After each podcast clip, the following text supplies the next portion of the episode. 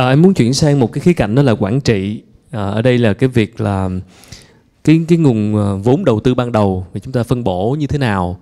Bởi vì nó sẽ có những cái cần phải lưu tâm như là chi phí mặt bằng nhân sự thiết kế. Thì dựa trên kinh nghiệm của anh Hải thì với một cái nguồn vốn đầu tư ban đầu thì mình sẽ cân nhắc thế nào về phân phân bổ.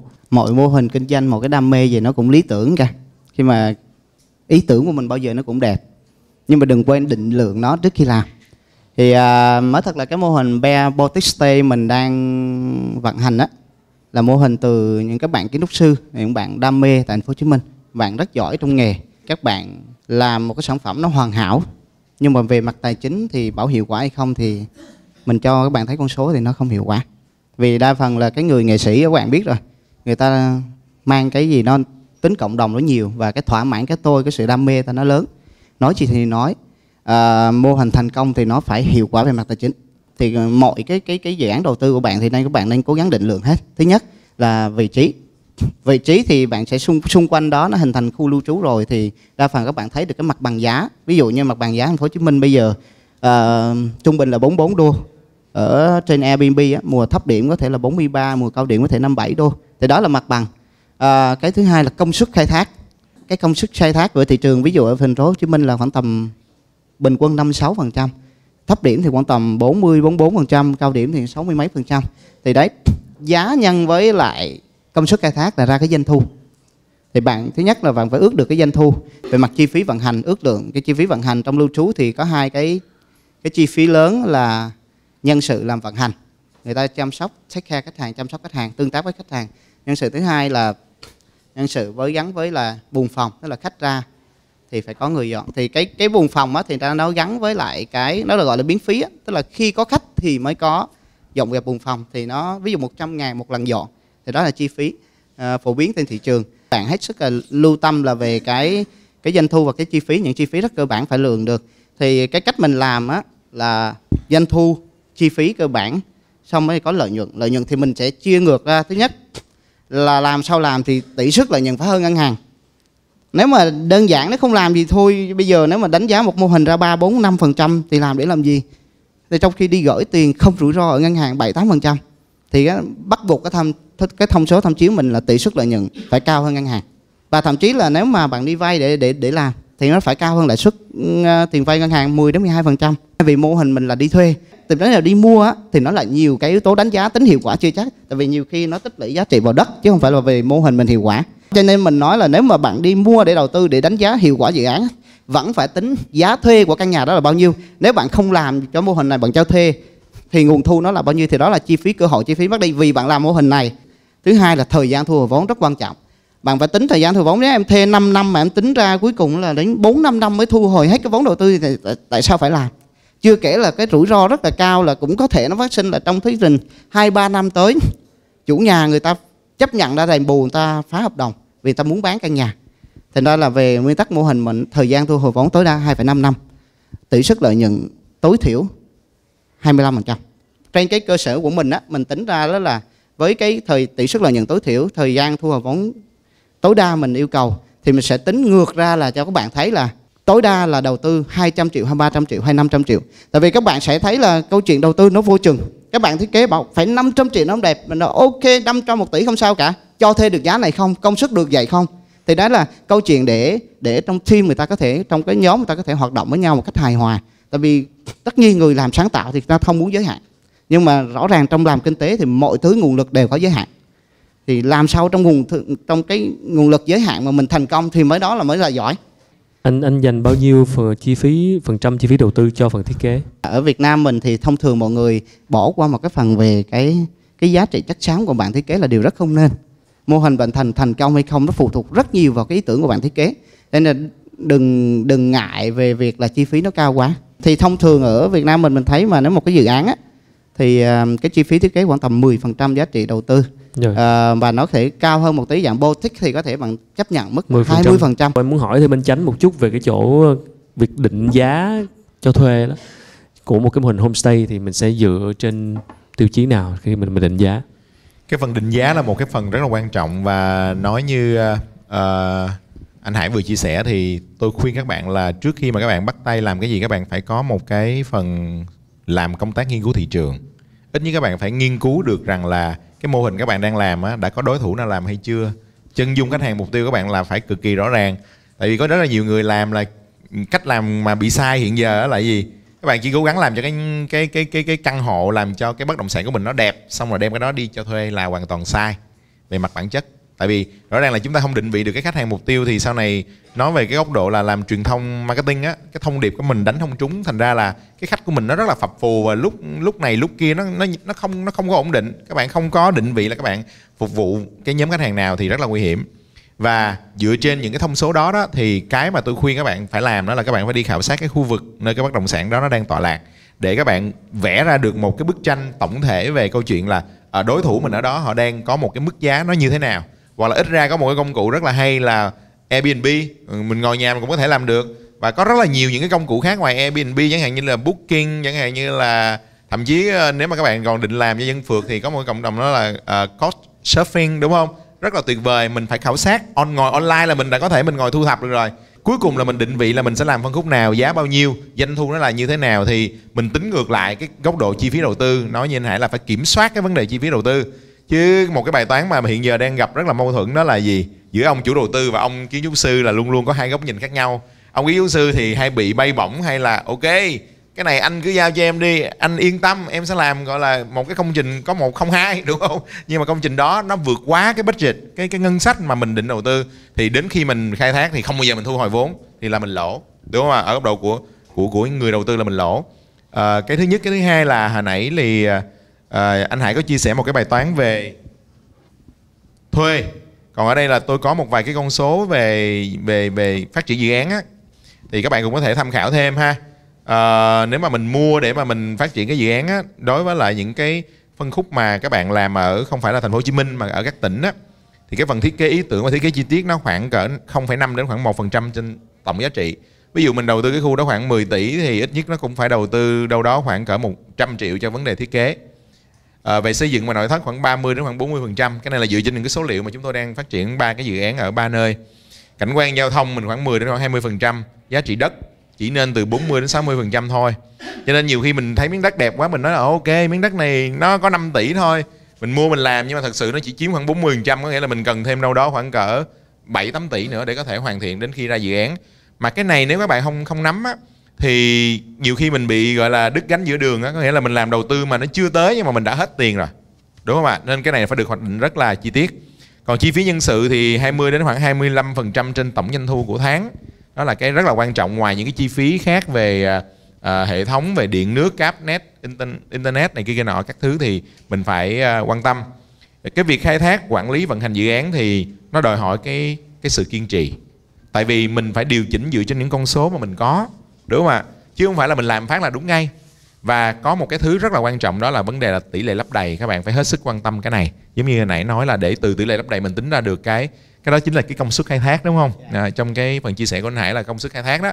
Thì cái tỷ lệ lấp đầy nó rất là quan trọng. Nhiều khi á cái tỷ lệ lấp đầy của mình bình quân của cái mô hình mà làm kiểu này á thì thật ra là quanh năm nó không phải là nó đầy hết trăm phần trăm đâu nó khoảng cỡ 80 85% là mình đang làm rất là tốt. Nhưng mà nếu mà mình điều chỉnh những cái chỉ số nhỏ nó ảnh hưởng đến tỷ lệ lấp đầy ví dụ như giá nè mình có những cái khuyến mãi những cái chương trình mình marketing rất là tốt đó, thì có thể nó đẩy lên 5% tỷ lệ lấp đầy thôi thì nó cũng có thể cho bạn được một cái doanh thu rất là tốt. Đấy là những cái chia sẻ mà các bạn phải lưu ý. Em muốn hỏi anh ờ, anh Hải về cái chuyện là nãy anh có nói là cái chuyện là quản lý từ xa và giống như tự động hóa.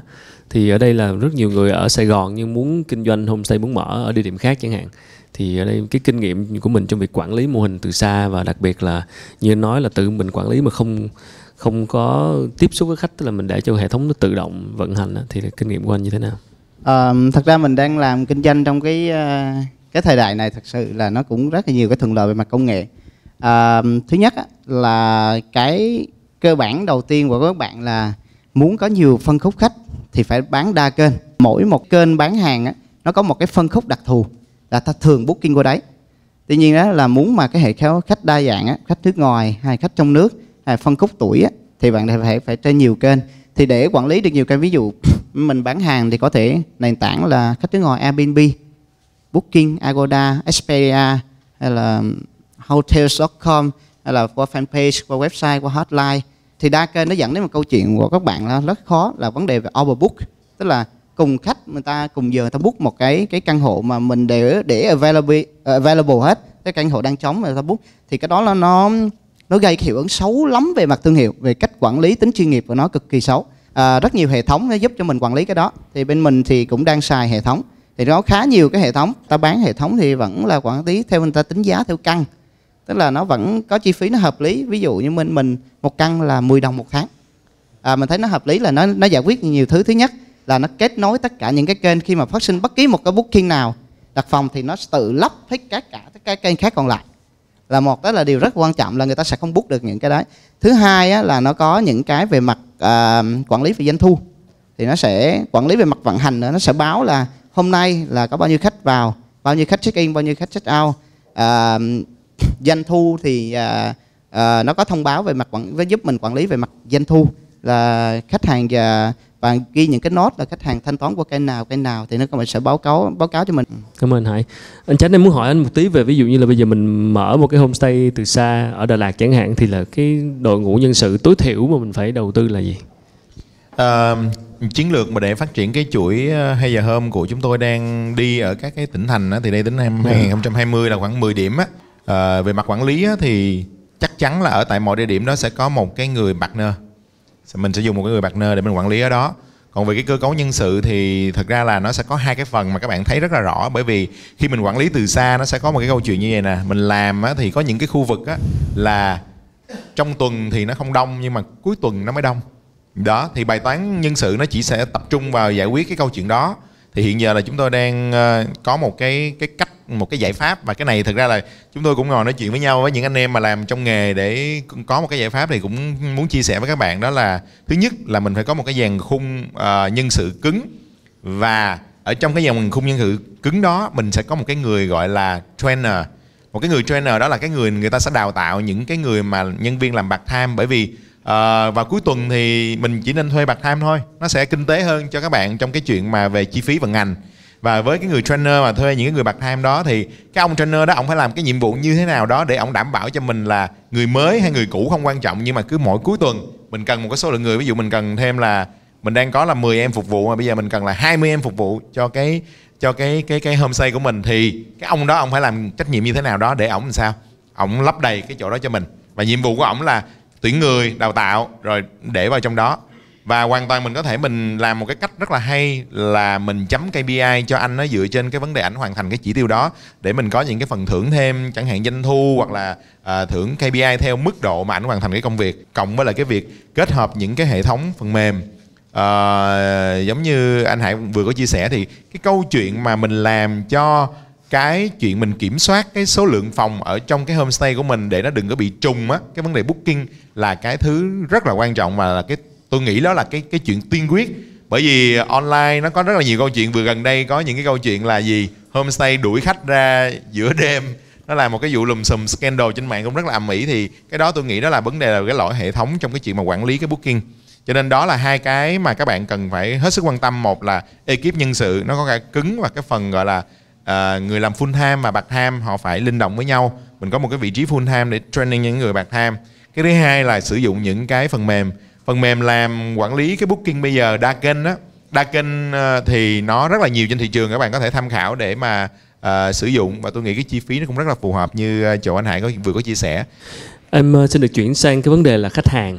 Khách uh, khách đến với lại homestay của mình thì ở đây có hai đối tượng khách như nói là khách uh, nước ngoài và khách Việt Nam.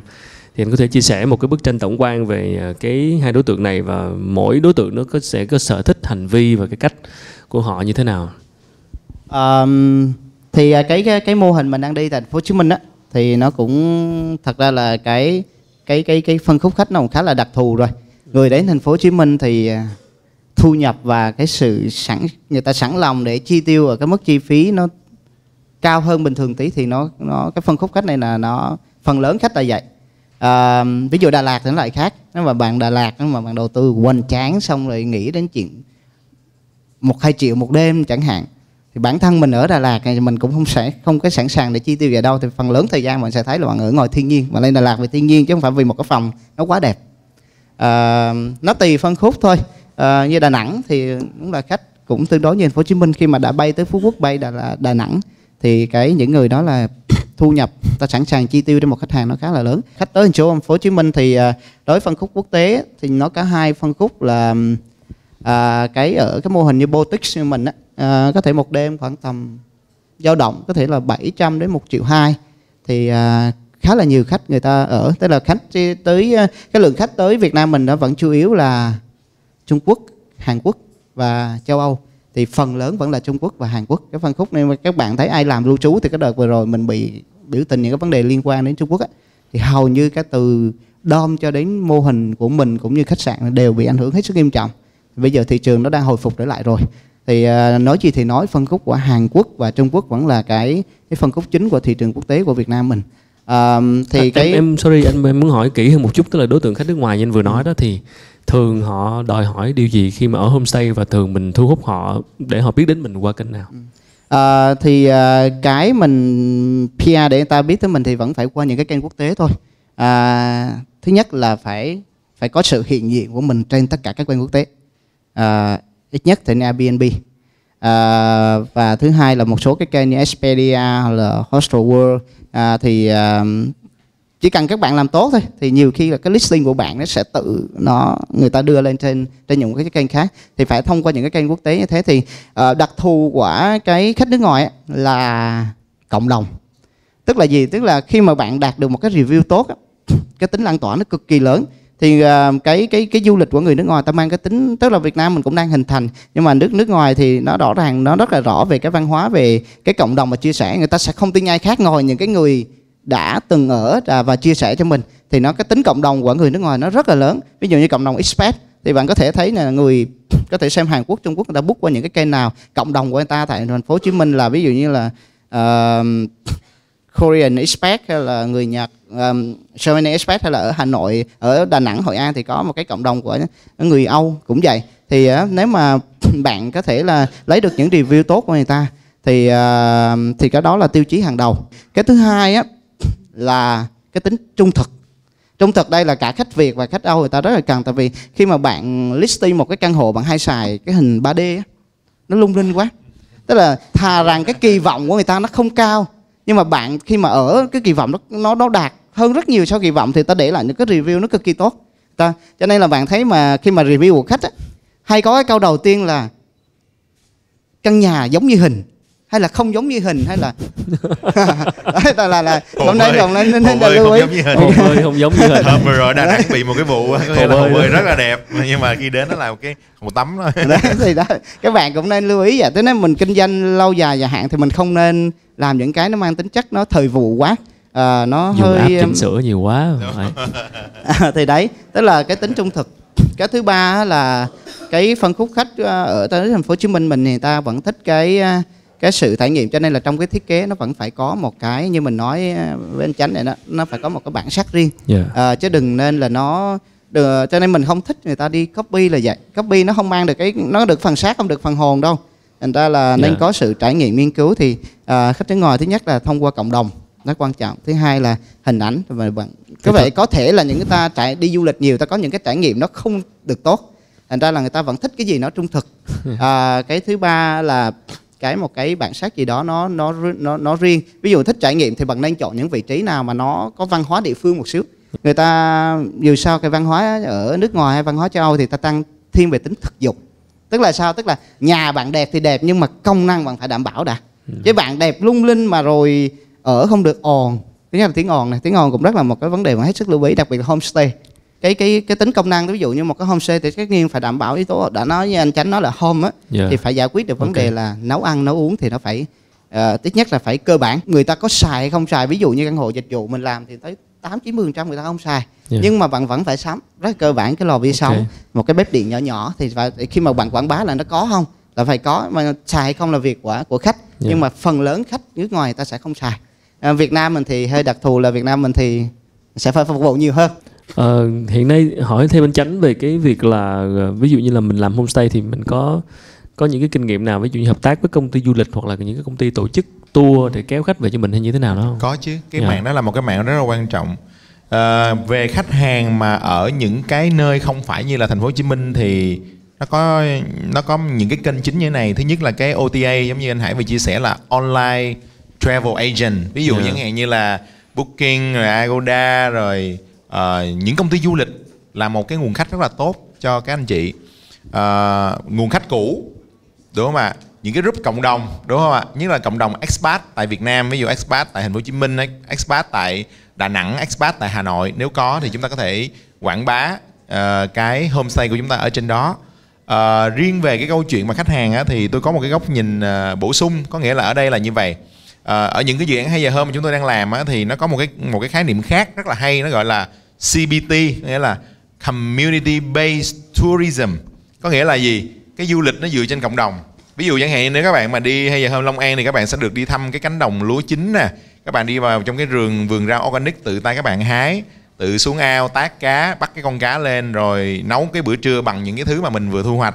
Xong buổi chiều thì ngồi vẽ tranh ngồi uống trà à, buổi tối nghe thì lắng nghe quá. Dạ nghe đơn ca tài tử đúng không? Còn ở ờ, Đà Lạt thì chúng ta vừa nói rồi thì chúng tôi ờ, đã vừa khảo sát để xây dựng một cái tour cho khách những cái trải nghiệm cho khách. Ví dụ chẳng hạn đi vào trong một cái vườn hồng ờ, rồi hái trái hồng rồi đi thăm một cái lò sấy hồng để nhìn tận cảnh cái người mà ờ, dân ở Đà Lạt. Họ đang làm cái hồng mà thậm chí là sẽ tổ chức những cái lớp gọi là cooking hoặc là cho nấu ăn cho họ được dạy nấu ăn bởi người địa phương làm những món ăn địa phương với khách hàng thì nó sẽ giúp khách hàng giữ chân, rồi cho những cái review tốt ở trên những cái môi trường, trong những cái cộng đồng thì cái lượng khách mà người ta quay lại với lại cái homestay của mình nó sẽ rất là phong phú và nó đa kênh cũng như là mình có thêm được nhiều cái nguồn thu khác từ cái việc ngoài cái việc là mình chỉ có nguồn thu từ cái cái cái phí mà người ta chi phí người ta trả cho mình nhờ ở homestay. Dạ, thiết kế thêm chương trình giá trị gia tăng Chính bên xác, cạnh cái xác, nơi cái cái xác. phòng ở đúng không? Dạ. À, em muốn hỏi anh Hải một tí lúc nãy anh Hải có nói về cái chuyện là hai cái dạng là một là phòng hai là dạng dom á. Em thấy cũng rất là nhiều cái cơ sở homestay ở thành phố Hồ Chí Minh là làm cái kiểu dạng dom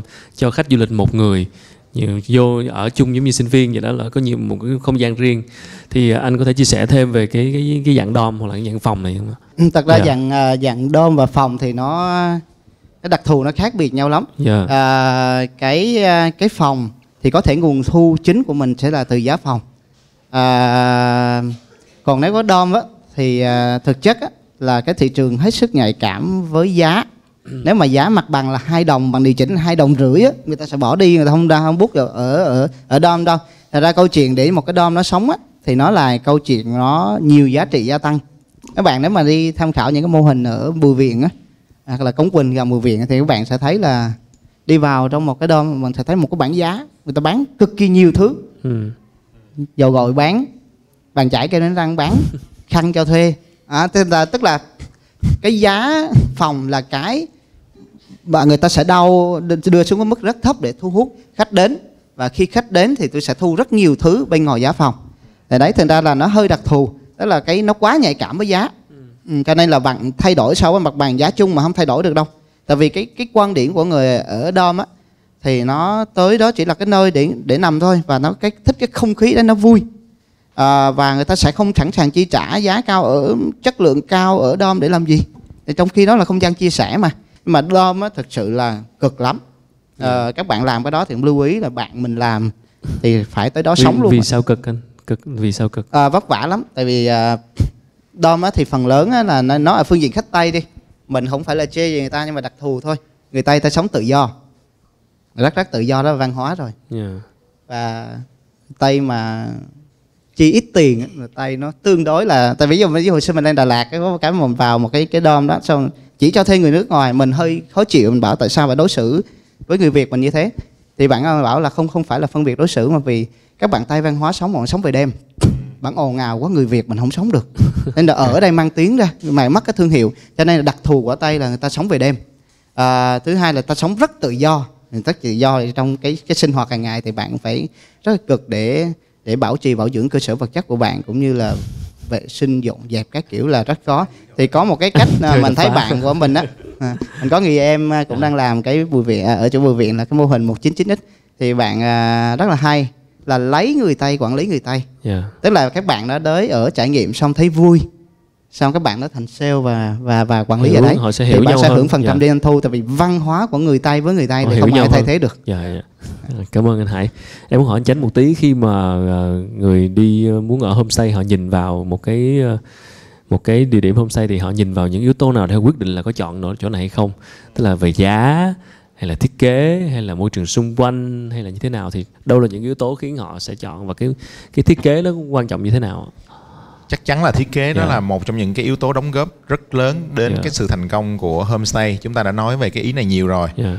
à, về góc độ khách hàng thì nó lại phân ra rất là nhiều những cái phân khúc khách hàng Yeah. giống như cái phân khúc mà nãy anh Hải vừa nói rất là thú vị là bản thân chúng tôi cũng có rất là nhiều trải nghiệm có nghĩa là tại vì thật ra cái nhóm Tây mà họ trả để ở phòng đơm đó là nhóm Tây phượt thì thường là sinh viên có ghép year rồi nó đi trải nghiệm thì thường những cái bạn đó là chi tiêu rất là chặt chẽ bạn có budget trong ngày cái phần ở là bao nhiêu cho nên là và bạn đi để enjoy mà enjoy life mà có nghĩa là ăn chơi nhảy múa đập phá coi như là ờ, thậm chí thử luôn cả những chất kích thích rồi đủ thứ hết có nghĩa là to the moon hả Đúng.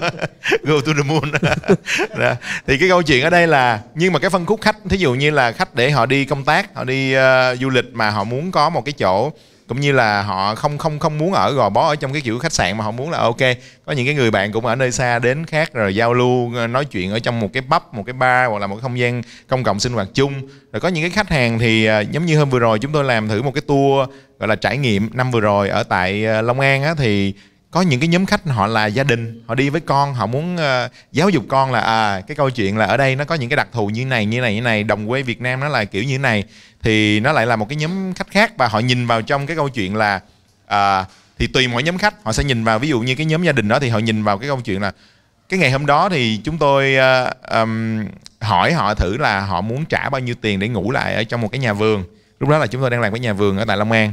Thì họ nói là họ sẵn sàng họ trả 200 đô cho một người ở lại ở trong cái nhà đó và họ rất là muốn ở lại trong cái nhà đó bởi vì chúng tôi làm một cái tour nó có rất là nhiều những cái trải nghiệm như tôi ờ, vừa kể với các anh chị buổi sáng thì ờ, đi ra đồng hái rau rồi tác ao bắt cá xong rồi nấu buổi trưa rồi buổi chiều thì ăn trưa xong thì bắt đầu ngồi buổi chiều ngồi vẽ tranh thì tất cả những cái hoạt động đó là họ nhìn vì bởi vì nghiệm. họ tham gia cùng Ok. với lại con họ ở trong cái hoạt động đó Yeah. còn cái chuyện mà khi mà khách du lịch đó thì họ có rất là nhiều nhu cầu ở là một ăn ăn Yeah. cái gì xung quanh đó có những cái món ngon hay không chơi ở đâu và giải trí những cái đó các bạn cần phải thiết kế nó đáp ứng Thì câu hỏi em đặt Những- ra là khi mình mình làm homestay thì mình có nên tập trung vào một phân khúc hay không hay là mình có thể mở nhiều phân khúc? cái đó thì cần phải có thời gian mình phải test Yeah. và đôi khi không phải là câu chuyện là mình lựa chọn khách hàng nữa mà là câu chuyện là mình phải làm cái thứ mà mình có khả năng Ok. tại vì nguồn lực của chúng ta nhiều khi á, là không phải không thể nào để làm hết được bây giờ mình thấy cái nhóm khách đó rất là sang mình muốn làm nhưng mà cái chi phí đầu tư của mình nó chỉ có hạn chế thôi Yeah. thì không thể nào như vậy và mình nên bắt đầu từ nhỏ đến lớn đó là cái lời khuyên của tôi dành cho các anh chị Dạ. Lúc nãy thì mình ờ, trao đổi khá nhiều chi tiết về các lĩnh vực liên quan homestay thì em muốn đúc kết lại một tí trước khi cho các bạn hỏi thêm đó là như vậy theo anh Hải thì ờ, cái mô hình kinh doanh homestay tại Việt Nam hiện nay cái đâu là những cái thử thách lớn nhất? có một cái yếu tố quan trọng nhất trong mô hình mình làm vẫn là yếu tố con người Dạ. thì mặc dù á là chủ mô hình mình tại vì à, mình tự động hóa hết gần như 100% là giảm cái chi phí vận hành nhưng mà về nguyên tắc tức là mình tự động hóa ở những chỗ ví dụ những câu hỏi về khách những cái địa điểm xung quanh những cái vật dụng trong phòng hướng dẫn sử dụng tất cả mình đã mình đã để sẵn những cái nốt trong phòng cho khách rồi và khi khách mà đặt phòng thì mình cũng chia sẻ tất cả những cái thông tin đó rồi những câu hỏi thường gặp thì nên nên tự động hóa nó. Ví dụ như kể Dạ. cả Facebook cũng vậy thôi đặt một câu hỏi tự động nó, nó chatbot nó trả lời không có tốn kém để làm cái đó. Vô tình nó là công nghiệp hết thì nó là quay về mô hình là truyền thống. Cho nên là nói gì thì nói boutique stay homestay. Cái chất của người quản lý nó là cần thiết. Và Dạ. cái người mà chăm sóc và với khách á, à, những cái tỉ mẩn cái những cái chia sẻ nó nhẹ nhàng cái sự hỏi hỏi han nhau và cái và quan trọng cái cái rất là quan trọng mà khách người ta hay lưu ý là, là cái tính tương tác lúc người ta hỏi người ta câu hỏi mình qua mạng chẳng hạn tại vì người ta qua tới Việt Nam rất là nhiều cái vấn đề ta có thể là nó cấp thiết lắm mà không tương tác được với mình thì rất là Dạ. kẹt nên cái yếu tố đó cũng rất là quan trọng Dạ. nên là mình vẫn tin là cái yếu tố con người là nó quyết định cái cái mô hình nó Dạ. nó thành Cảm công anh. Anh Chánh có bổ sung gì thêm về cái thách thức không ạ? Em cho một vài cái thách thức của cái thách thức ờ, ở đây đó là cái khả năng ngoại ngữ là cái mà chúng ta hay hay bị bỏ lơ có nghĩa cái nhân sự mình phải là có cái cái ngoại ngữ rất là tốt cái vấn đề là một chọn một cái người vào yếu tố thứ hai là họ phải là cái người có một cái gọi là mindset về dịch vụ tại vì cái nghề này nó là cái làm homestay nó là gọi là giống như anh chị làm dâu chăm họ vậy đó nó nó nó nó nhiều cái đối mặt thách thức mà hầu như đó là đến từ phía khách hàng mà mình phải cung cấp một cái dịch vụ làm sao để người ta cảm thấy mình là giống như được ở trong gia đình á. Cái cái ý đó là homestay là rất là hay. Cái yếu tố thứ ba là cần phải được trang bị cái kiến thức nó một cách bài bản hơn, bởi vì có rất là nhiều bạn là không có nghiên cứu bài bản là có thể đi học, ha, đi học để hiểu được một cách nó nó bài bản, được chỉnh chu hơn để mình có được một cái cái tầm nhìn nó xa hơn, một cái chiến lược nó sâu sắc hơn để mình tạo ra những cái sản phẩm mà người ta yêu quý à, cái thứ tư nữa đó là một cái câu chuyện về chuẩn bị cái nguồn vốn bắt đầu từ nhỏ đến lớn ha. Câu chuyện gọi vốn nó cũng là một cái câu chuyện để mình mình hết sức quan tâm và gọi vốn nó phải đầy đủ để mình phát triển dự án nó đừng có bị chết nửa chừng. Rồi cái yếu tố thứ năm nữa là quản lý vận hành khai thác thì cái đó là nó đòi hỏi một cái người phải rất là đi sâu vào chi tiết tại vì muốn cung cấp một cái dịch vụ tốt á thì các bạn phải nhớ một cái câu đó là gì đẳng cấp nó nằm ở tiểu tiết chứ nó không có nằm ở cái đại thể không phải nằm ở cái tổng thể và nhiều khi á là khách hàng người ta cần những cái thứ rất là tiểu tiết mình phải đáp ứng được cái chuyện đó thì nó sẽ giúp cho các bạn vận hành quản lý khai thác cái cái homestay của mình nó tốt hơn. Dạ cảm ơn Chánh. Em yeah. Dạ. hỏi nãy một câu cuối cùng. Đó là có một cái con số để tham khảo trung bình nào và hiện nay cái mức margin, cái mức lợi nhuận của cái ngành homestay này ở Việt Nam. Còn mô hình mình làm thì tối thiểu là 25 đến 30 phần trăm. Thì à, thứ nhất là tại sao vậy con số đấy? Nhất là chi phí về nhân sự và vận hành điện nước internet khoảng tầm 20 à, đến 25 phần trăm. Cái chi phí tại vì mình thuê mà yeah. Dạ. ngay cả mình nói với bạn các bạn mua các bạn cũng phải tính chi phí thuê để yeah. Dạ. biết là mô hình hiệu quả hay không thì nó chiếm khoảng tầm đâu đó tầm 20 yeah. Dạ. à, cái à, tại vì cái nếu tại vì có một yếu tố nữa là khấu hao các bạn cũng lưu ý là các bạn phải tính chi phí khấu hao khấu hao cho đủ nó chiếm đâu đâu đó khoảng tầm um, cũng dao động khoảng tầm uh, 20 25% thì tổng các cái cái cái chi phí lại nó nó chiếm trong tổng doanh thu tầm 70% thì 30% còn lại là phần uh, lợi nhuận.